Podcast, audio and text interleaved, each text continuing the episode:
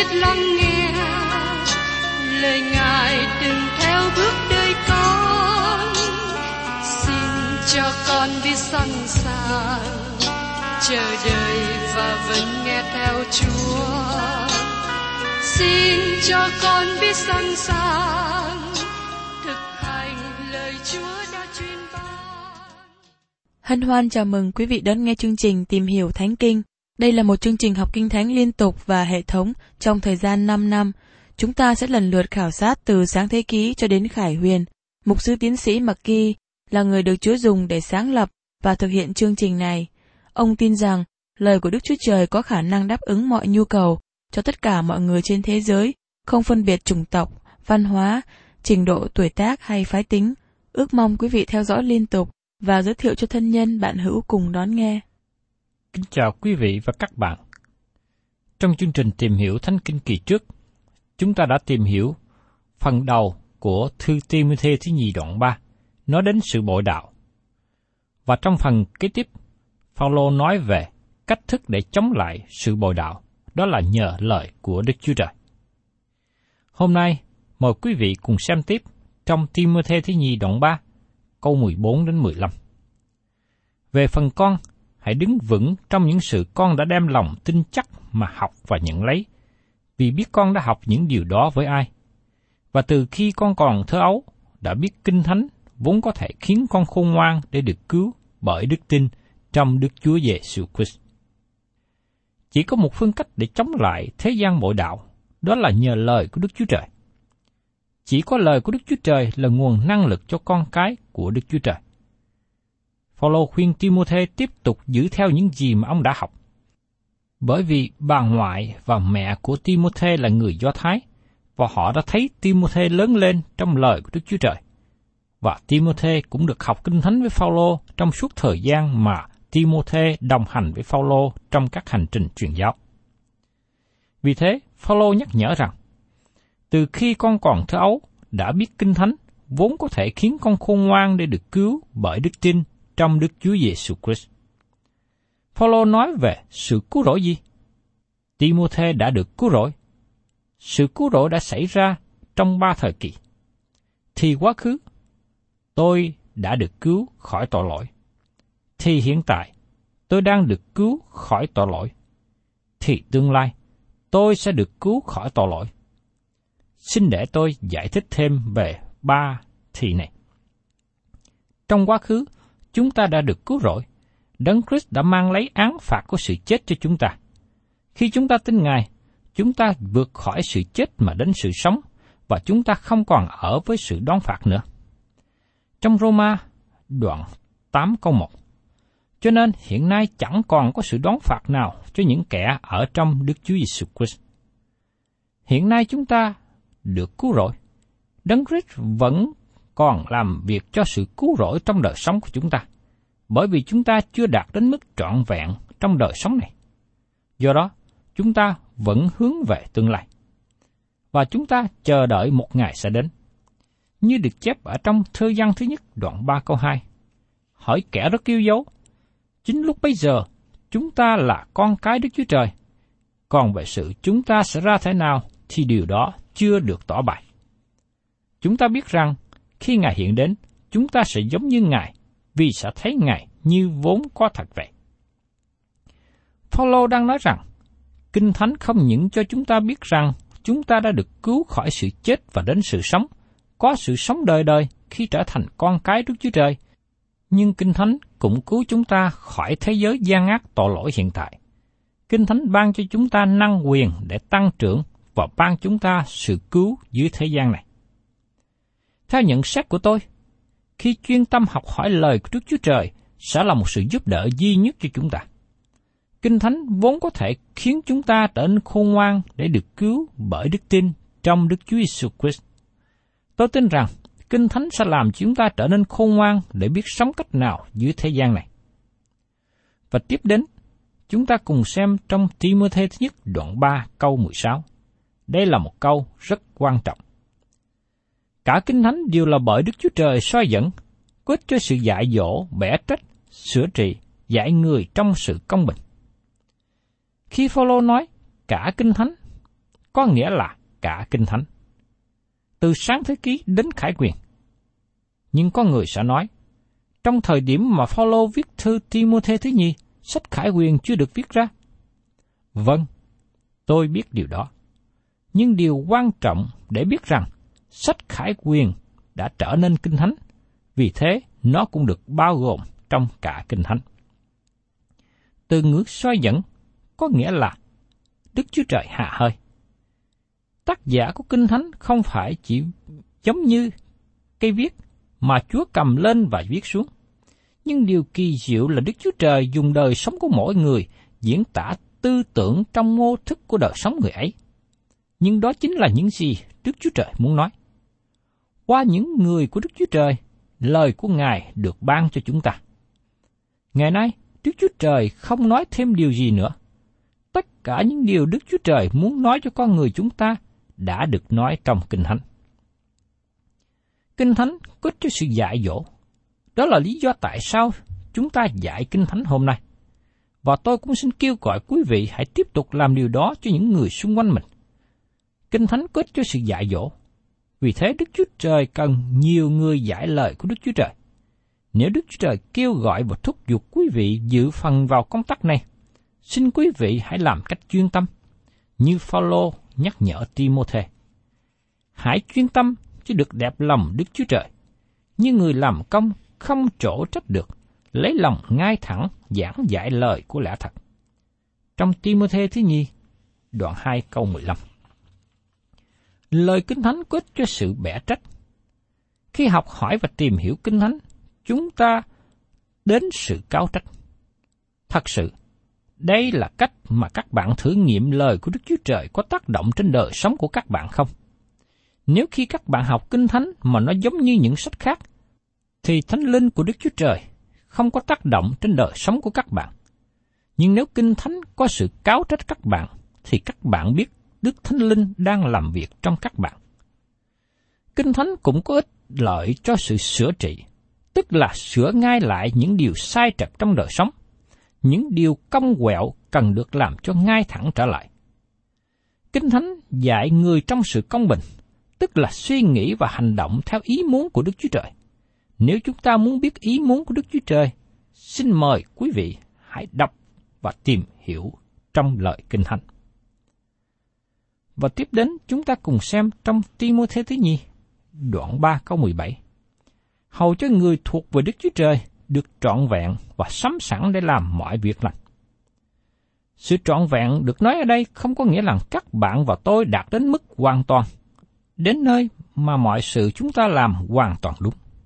Nhưng nó có nghĩa là chúng ta đạt đến mức trưởng thành. Ngày nay, có nhiều cơ đốc nhân ở trong tình trạng trẻ em. Chúng ta cần trở nên người trưởng thành, được phát triển đầy đủ. Kinh Thánh sắm sẵn con người để làm mọi việc lành. Kinh Thánh rèn luyện, sửa dạy đời sống chúng ta để trở nên tốt hơn. Lúc đó, Đức Chúa Trời sẽ dùng chúng ta cho công việc của Ngài. Thưa các bạn, tôi không thích và không ủng hộ cho việc dạy các chương trình ngắn hạn để hy vọng sẽ đem cơ đốc nhân đến mức trưởng thành. tất cả kinh thánh được ban cho bởi sự hà hơi của Đức Chúa Trời, và cả kinh thánh được dùng để đáp ứng nhu cầu của các bạn. Nếu quý vị được sự kêu gọi hầu việc Đức Chúa Trời trong chức vụ giảng dạy và chăm sóc hội thánh, các bạn cần có thời gian học hỏi lời của Đức Chúa Trời trong trường kinh thánh và tiếp tục học qua các sách vở nữa. Khi chúng ta đến phần kết luận của thư Timothy thứ nhì đoạn 3, tôi xin nhắc lại với các bạn nhớ rằng Phaolô đang nói chuyện với Timothy một cách thân mật, riêng tư. Timothy đã được giải lời của Đức Chúa Trời, và giờ đây Timothy giải lời Đức Chúa Trời cho người khác. Phaolô nhấn mạnh rằng, trong những ngày bội đạo, lời của Đức Chúa Trời là nguồn năng lực và nó đáp ứng điều đó cho chúng ta cần thiết. Đây chính là những gì mà lời của Đức Chúa Trời làm cho đời sống của nhiều người hiện nay. Nhiều người lắng nghe chương trình học kinh thánh trên radio có sự gây dựng mạnh mẽ. Chúng ta thấy cả kinh thánh được Đức Chúa Trời soi dẫn, Đức Chúa Trời hà hơi. Tất cả những gì mà Đức Chúa Trời muốn nói được nói cho chúng ta trong kinh thánh. Bởi đó, kinh thánh đáp ứng được nhu cầu trong lòng con người. Tôi xin chia sẻ với các bạn thư của một thính giả làm chứng về sự kiện này. Tôi không có ý muốn viết thơ dài, nhưng trong tâm tư của tôi, tôi muốn viết từ trang này đến trang khác để nói cho ông biết rằng những gì ông giảng dạy trong lời của Đức Chúa Trời có ý nghĩa rất nhiều cho tôi và chồng tôi. Chúng tôi đi cùng một chiếc tàu. Nó trôi nổi rất lâu mà không có người điều khiển. Tôi hy vọng sẽ có một ngày để nói cho ông biết sự vui mừng đã đến trên đời sống của tôi. Vào một thời điểm mà có nhiều vấn đề khó khăn trong gia đình và nhiều câu hỏi không trả lời. Trong tuổi trung niên, chúng tôi có nhiều tình yêu thương, hy vọng và vui vẻ để sống hơn là lúc tuổi trẻ. Cha Thiên Thượng chúng tôi đã dùng chương trình học xuyên kinh thánh để đem đến điều lớn lao cho đời sống của chúng tôi. Cả hai chúng tôi đều lớn lên trong gia đình mà cha mẹ là người tin nhận Chúa và chúng tôi đều có đi nhà thờ. Nhưng dầu vậy, chúng tôi không biết nhiều cho đến thời điểm chuyển biến vào hai năm trước đây. Chúng tôi không hiểu tại sao chúng tôi không thấy được chính mình. Chúng tôi có thầy giáo cố gắng nói với chúng tôi và khuyên chúng tôi đọc Kinh Thánh. Tôi nghĩ rằng Chúa đang chuẩn bị cho chúng tôi. Giờ đây, tôi có thể thấy được sự ban cho của Ngài. Nhưng chúng tôi đã không biết về bản chất tội lỗi chúng tôi, cũng như không biết về Đức Thánh Linh, ngoại trừ những lời được đề cập trong bài tín điều các sứ đồ. Chúng tôi biết Đức Thánh Linh đến trên Mary để làm cho cô cưu mang Chúa Giêsu và chúng tôi tin như vậy. Nhưng chúng tôi không biết rằng Đức Thánh Linh ở bên chúng tôi, cũng như chúng tôi không biết về sự sống lại. Chúng tôi thất bại trong cuộc chiến đấu, nhưng lại mong muốn mình trở nên tốt hơn. Và chúng tôi muốn bỏ cuộc khi mới khởi sự nghe chương trình học Kinh Thánh trên radio. Khi chúng tôi thật sự bỏ cuộc, thì Đức Chúa Trời khởi sự làm việc trong chúng tôi và dẫn chúng tôi đi một đường hướng đúng qua ân điển của Ngài, tỏ bài bởi Chúa Giêsu và ơn tứ của Đức Thánh Linh. Lý do mà tôi trích dẫn lá thư này để chỉ cho các bạn bằng chứng về lợi ích của lời Đức Chúa Trời. Đức Chúa Trời nói rằng lời Ngài rất hữu ích. Khi Kinh Thánh đi vào trong đời sống các bạn, nó thể hiện ra một điều tốt đẹp mà các sách khác không thể làm được, bởi vì Kinh Thánh thật sự là lời của Đức Chúa Trời. Tiếp đến, chúng ta cùng tìm hiểu về lời dạy dỗ trong những ngày sau rốt.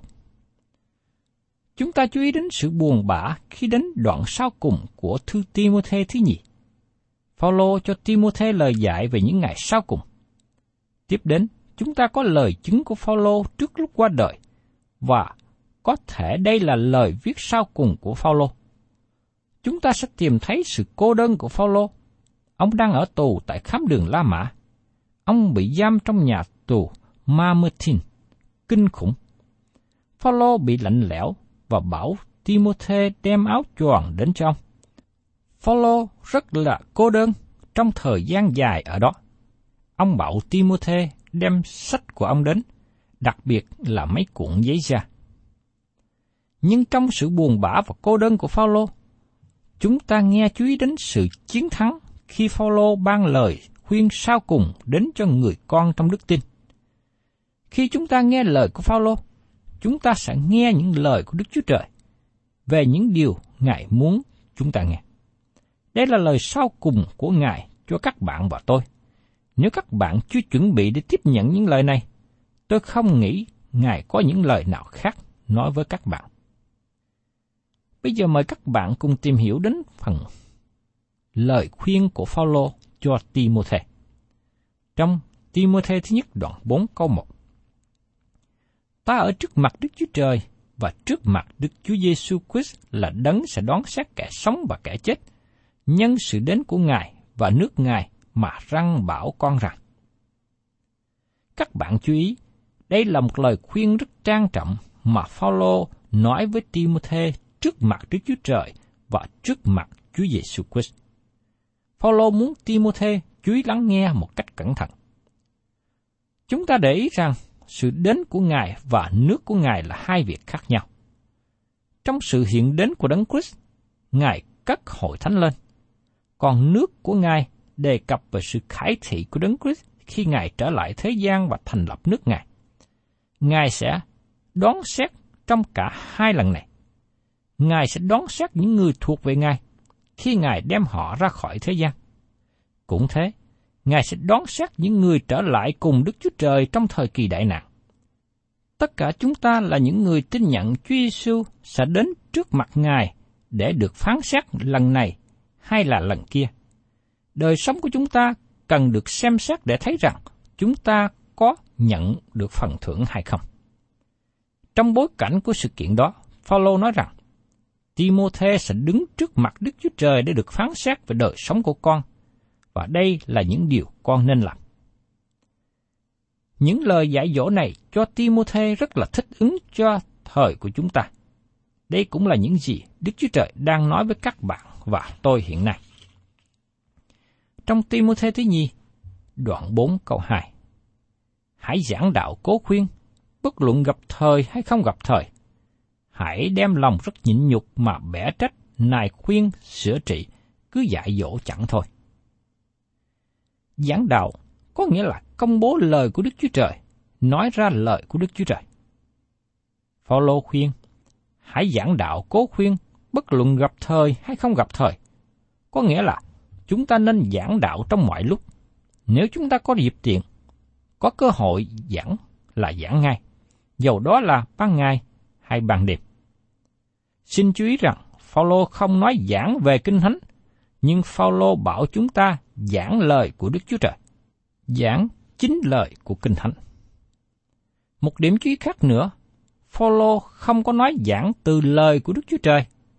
Ông không có nói rằng chúng ta lấy một câu từ trong kinh thánh và thổi phồng lên thành một bài giảng. Khi chúng ta làm như thế, chúng ta đem câu kinh thánh ra khỏi văn mạch.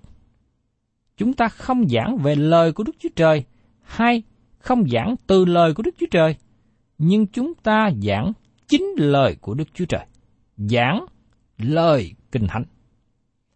Chúng ta cần sốt sắng giảng lời của Đức Chúa Trời trong mọi lúc, mọi hoàn cảnh, trong suốt cả năm. Lời của Đức Chúa Trời để bẻ trách, tức là đem đến sự cao trách. Lời của Đức Chúa Trời cũng có tác dụng sửa trị, tức là khuyến cáo những ai làm điều bậy bạ. Lời của Đức Chúa Trời cũng đem đến sự yên ủi, và có những lúc những người tin nhận Chúa cần sự yên ủi. Và Phaolô khuyên cứ dạy dỗ chẳng thôi. Những ai giảng dạy lời của Đức Chúa Trời cần phải kiên nhẫn nhiều. Mỗi mục sư cần thực hành tốt công tác giảng dạy. Tất cả những điều này được bao gồm trong công tác giảng dạy lời của Đức Chúa Trời. Và chúng ta xem tiếp trong Timôthê thứ nhi, đoạn 4 câu 3.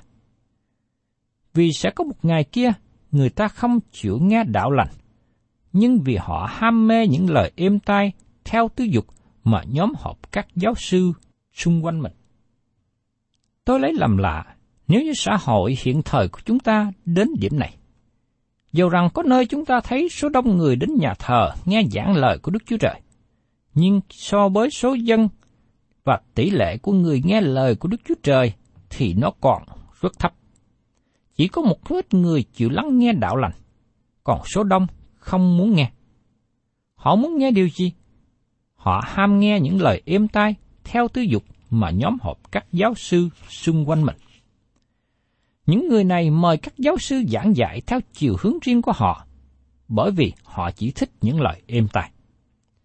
Có nhiều người đi nhà thờ, nhưng mắt họ không chịu mở ra, lỗ tai của họ không chịu mở ra. Họ không đi nhà thờ để nghe đạo lành. Họ không muốn nghe lời của Đức Chúa Trời. Thay vào đó, họ muốn một điều khác. Họ chỉ muốn nghe những lời êm tai, êm dịu.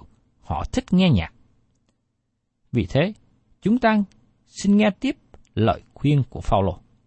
Ở trong Timothée thứ nhi đoạn 4 câu 4. Họ bịt tai không nghe lẽ thật và say hướng về chuyện nhiễn. Họ chỉ muốn nghe những câu chuyện tủ thiết, họ thích nghe những chuyện vui. Có nhiều người chỉ thích nghe những lời êm tai, họ thích nghe những chuyện lạ, chuyện khác thường. Họ muốn thích chuyện vui chơi, nhưng họ không thích sự ban cho lời của Đức Chúa Trời. Họ không thích lời của Đức Chúa Trời.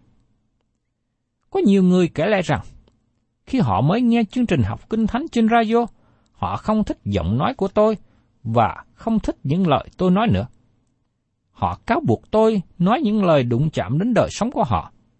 Nhưng tôi không biết họ là ai. Tôi không có ý đụng chạm đến đời sống của họ. Nhưng chính lời của Đức Chúa Trời đã làm điều đó. Tôi chỉ giảng lời của Đức Chúa Trời. Sau đó họ tiếp tục lắng nghe và nhận thấy rằng lời của Đức Chúa Trời hữu ích cho họ. Tôi cũng biết rằng có nhiều người mở radio nghe tôi nói và sau đó tắt ngài.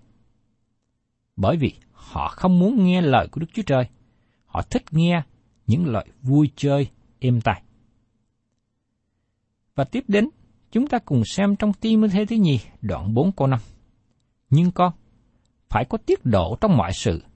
Hãy chịu cực khổ, hãy làm việc của người giảng tin lành. Mọi phận sự về chức vụ con phải làm cho đầy đủ. Công việc của người giảng tin lành không có nghĩa như điều chúng ta hiểu ngày hôm nay. Trong thời của Phaolô, người giảng tin lành là một thầy giáo dưới lưu hành, một giáo sĩ. Phaolô là người giảng tin lành trong nghĩa đó. Giờ đây Phaolô nói với Timôthê, con làm công việc của người giảng tin lành, tức là làm những gì khi còn ở với sứ đồ Phaolô. Phaolô khuyên và cảnh giác Timôthê sẽ chịu nhiều đau khổ khi giảng tin lành của Đức Chúa Trời trong những ngày sau rốt. Quý vị và các bạn thân mến, Phaolô trước giờ phút qua đời, ông rất quan tâm về công việc sẽ được diễn tiến kế tiếp. Ông rất quan tâm rằng ai sẽ là người tiếp tục công việc này. Chúng ta tạ ơn Đức Chúa Trời. Ngài đã chuẩn bị một Timothy trẻ tuổi là người con tinh thần của Phaolô và ông đã dùng những lời tâm tình, những kinh nghiệm của mình có để truyền đạt lại cho Timothy. Và Timothy là một người con rất tốt, đã tiếp nhận, lắng nghe những lời này. Những lời từ nơi sứ đồ Phaolô, từ nơi người cha tinh thần của mình. Ông đã tiếp nhận để rèn luyện đời sống phục vụ Chúa của chính mình. Tạ ơn Đức Chúa Trời, vì có những người trẻ đứng lên để tiếp nối công việc trong hội thánh của Ngài. Thân chào tạm biệt quý vị và các bạn, và xin hẹn tái ngộ cùng quý vị trong chương trình tìm hiểu Thánh Kinh kỳ sau.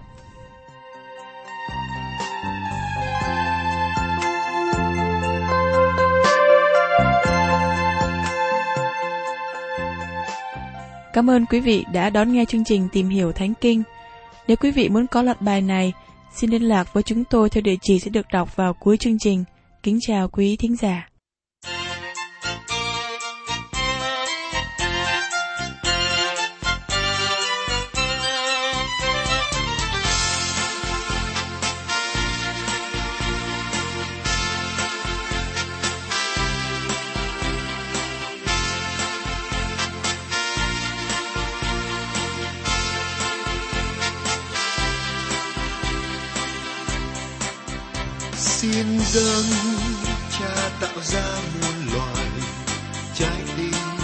Chân thành ghi ơn ngài.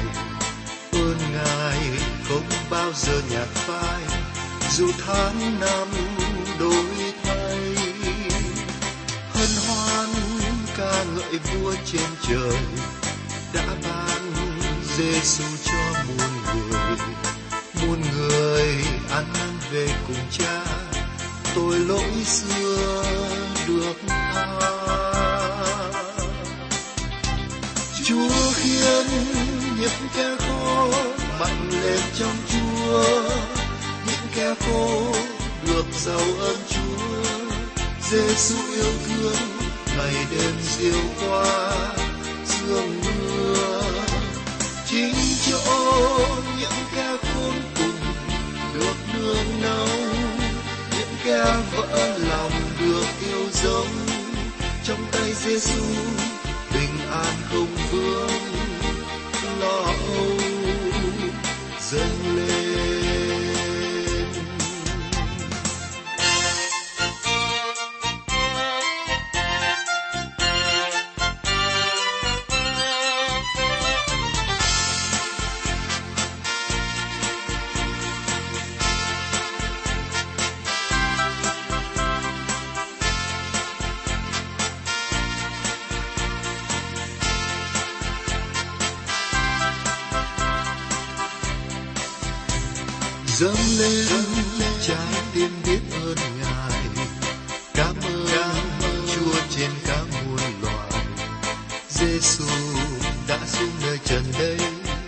từ chốn cao tầng mây dâng lên